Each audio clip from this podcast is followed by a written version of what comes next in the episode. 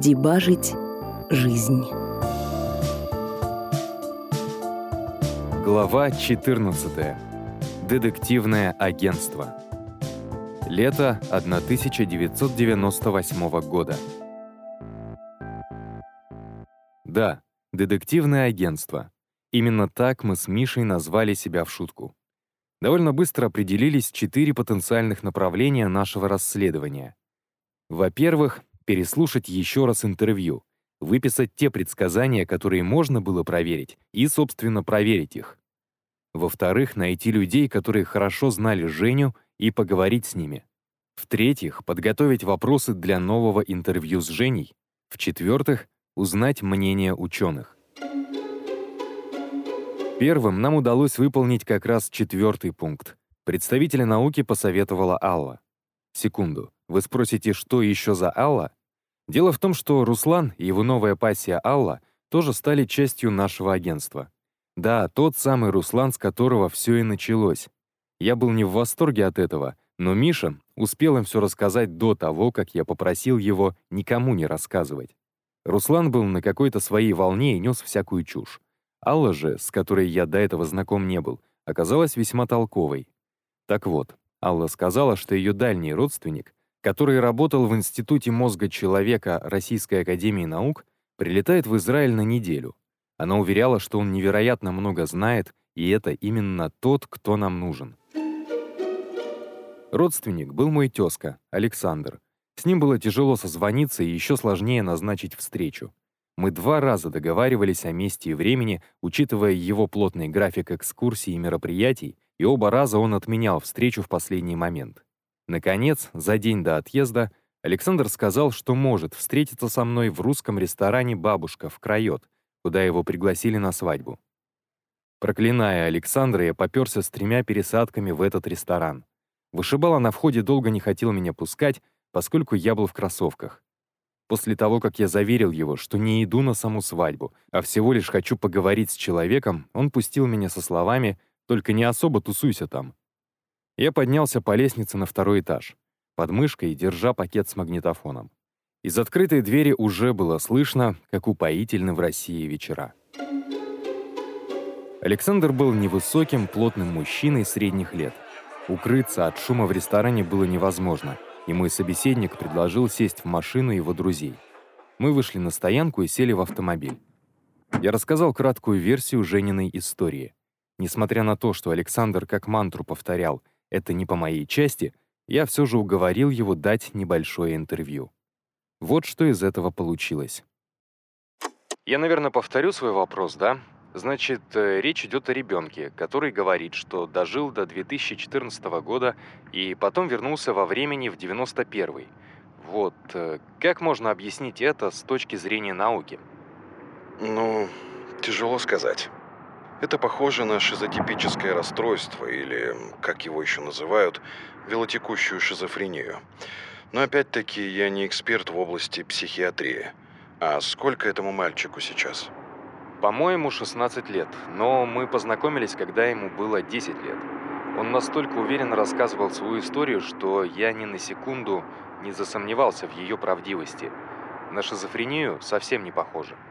Даже не знаю. Нужно посмотреть на этот случай с разных, как бы сказать, сторон. Я бы начал с психиатрии. Наверное, стоит обратить внимание на бредовое расстройство, может, другие болезни. Понятно. Так, а теперь еще один момент.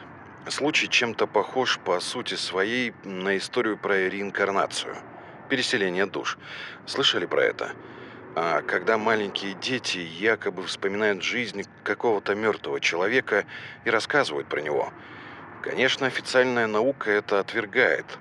В случае с реинкарнацией обычно близкие ребенка придумывают эту историю.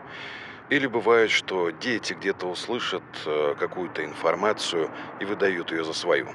Бывает даже неосознанно. М да, понятно. А скажите, чисто гипотетически, может такое быть, что он говорит правду?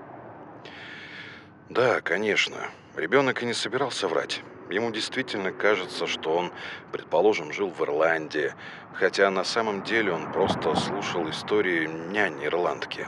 Не удивлюсь, если он искренне уверен в том, что жил другой жизнью и... Простите, я имею в виду другое. Может ли быть, что он действительно прожил до 2014 и вернулся в 91 Можно это объяснить научно? То есть вы спрашиваете про перемещение во времени? Нет, не может быть. Я уверен, что даже теоретическая физика не допускает такого передвижения. Даже в теории. А у нас на Земле, в наших условиях и в таких масштабах это просто невозможно. Но тут не человек переместился, а только память, воспоминания. Это то же самое. Если вернуться к головному мозгу, то тут надо понимать, что такое память. Это нейроны, а сами нейроны и связи между ними. Правильно? То есть по вашей истории получается, что некоторое количество нейронов и их структура вернулись назад во времени, и при этом другие клетки не переместились? То есть часть материи человека переместилась во времени. Причем не просто часть, а совершенно определенная часть. Ну, посудите сами. Это невозможно. Вот как-то так. Больше ничего интересного я от Александра не услышал. Это было эпичное интервью.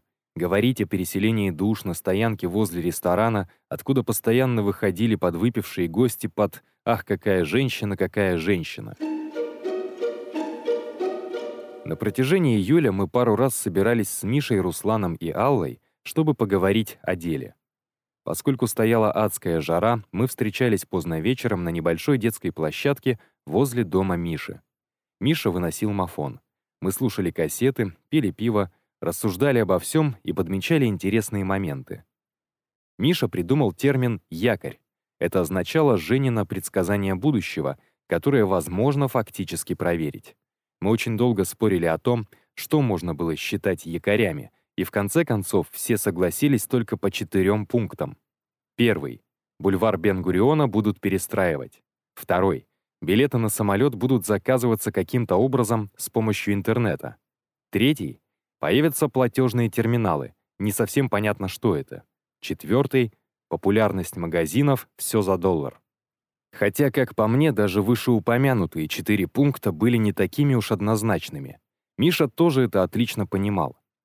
«Короче», — как-то сказал он, — «делаем так. Ты звонишь ему и добиваешься конкретных, точных фактов. Пусть маленьких, но фактов. Он все повторяет, что не хочет палить контору, но пусть хоть что-то конкретное скажет. Конкретный, блин, факт с конкретной датой. Это первое. А второе — дави на мелочи. Ты задавал общие вопросы, у него были заготовлены ответы на них. А надо входить в мелочи, там он будет путаться и сольется по-быстрому. Все молча кивали, и Миша продолжал. «Ну, например, он сказал тебе, что у него дочка была, да? И ты такой, да, ништяк, интересно. А надо сразу атаковать деталями, спросить его, окей, у тебя была дочка, и в каком роддоме она родилась?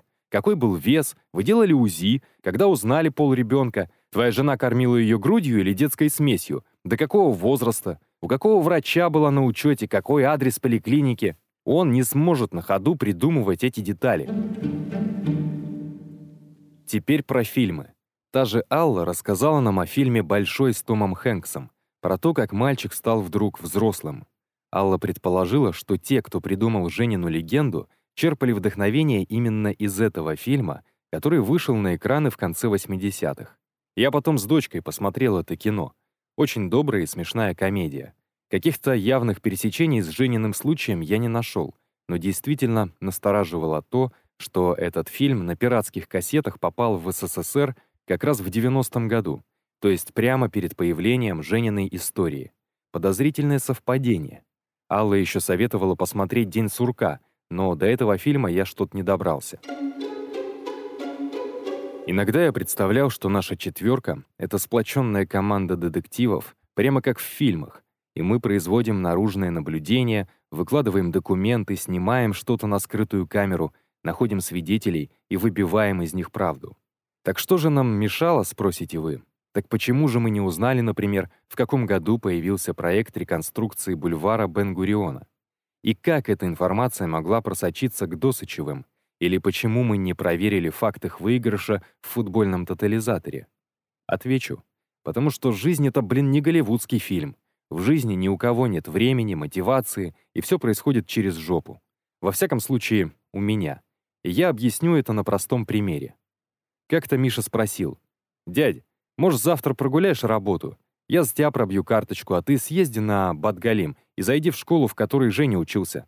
Поспрашивай учителей, узнай, каким он был в школе. Поищи, короче, зацепки. А то вот-вот начнутся каникулы, и мы ни с кем не успеем поговорить».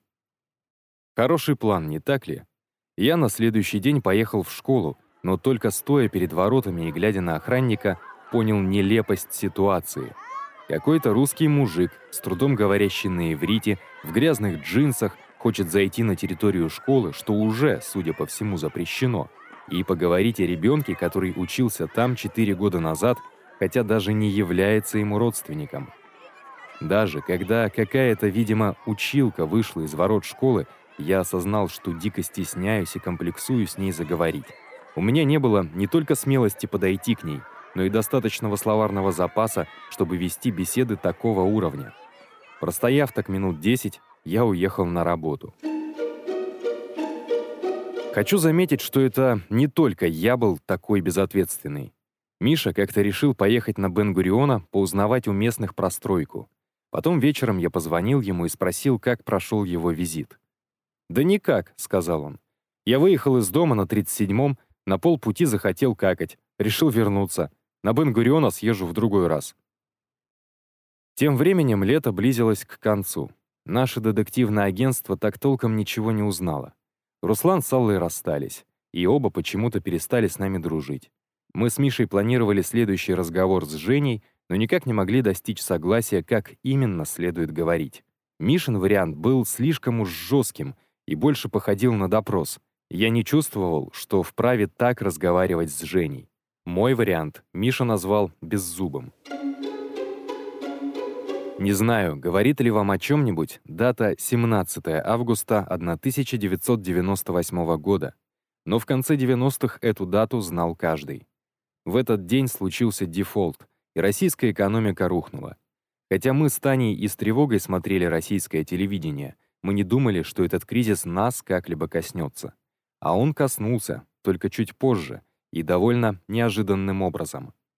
Уже в октябре, 10 числа, во время обеда я сидел в столовой на работе и ел гречку. Арабы, которые трудились у нас на заводе, часто смеялись над моей гречкой и называли ее «едой для лошадей». В то время как я пытался проживать суховатую кашу, меня окликнул начальник смены, сказав, что звонит жена. Это была большая редкость, и я в недоумении пошел в офис и взял трубку. «Сейчас приехал Женя», — сказала Таня. «Что?» Зачем-то переспросил я, хотя прекрасно все понял. «Женя к нам приехал», — зло повторила Таня, — «с подругой, забрать чемоданы». «А почему они не позвонили заранее?» — удивился я. «Не тупи, у нас телефон уже два раза менялся». «Можешь Жене дать трубку?» — попросил я. Таня выполнила просьбу. «Привет», — невесело и как-то странно сказал Женя. «Привет, что у тебя с голосом?» «Ничего», — ответил он, — простудился. «Но все нормально. Как у тебя?» «Хорошо. Вы надолго? Ты, кстати, с кем?» — поинтересовался я. «С папой и с моей подругой. Мы на недельку прилетели, чтобы кое-какие дела сделать. Сейчас просто мы с машиной и можем забрать наши вещи. Ты не против?» Я немного смутился. «Да, конечно. Я только компьютер своему другу дал. Надеюсь, что это не страшно. Женя сказал, что компьютер уже очень старый, он ему не нужен. Потом я о чем-то еще спросил и предложил встретиться. Женя помолчал пару секунд. «Но я могу только сегодня до пяти. У нас в пять с чем-то поезд в Тель-Авив. Мы в Рамадгане остановились». Хотя, по идее, я должен был быть на работе как раз до пяти, но понимая, что такую возможность нельзя упускать, сказал, что приеду как можно быстрее. Договорились в четыре, на Тахане Мерказит центральной автобусной станции. Найдя в цехе Мишу, я рассказал о разговоре. Тот сразу заявил, что поедет со мной. «Хочу посмотреть на этого сукиного сына», — ухмыльнулся он. Мы отдали наши карточки одному знакомому, чтобы он пробил их в пять и побежали на автобус. По дороге Миша предложил весьма радикальный, но в то же время интересный план действий. Я согласился. Настал час брать быка за рога. Глядя в сверкающие Мишины глаза, я понял, что вот-вот должна была произойти самая настоящая битва. Я волновался, потому что чувствовал, что рушится легенда, в которой я жил четыре года. Чтобы все получилось, как мы планировали, Миша должен был выйти из автобуса на Адаре, забежать домой и переодеться. «Только не смей опаздывать», — наставлял я его. «Ты должен быть на Тахане не позже четырех». Миша выскочил на улице Елак, а я поехал дальше. От волнения я барабанил пальцами по спинке сиденья перед собой, чем разозлил сидящую там бабку. Преодолев Нижний город, наш автобус, подскакивая на лежачих полицейских, заехал на Тахану Мерказет.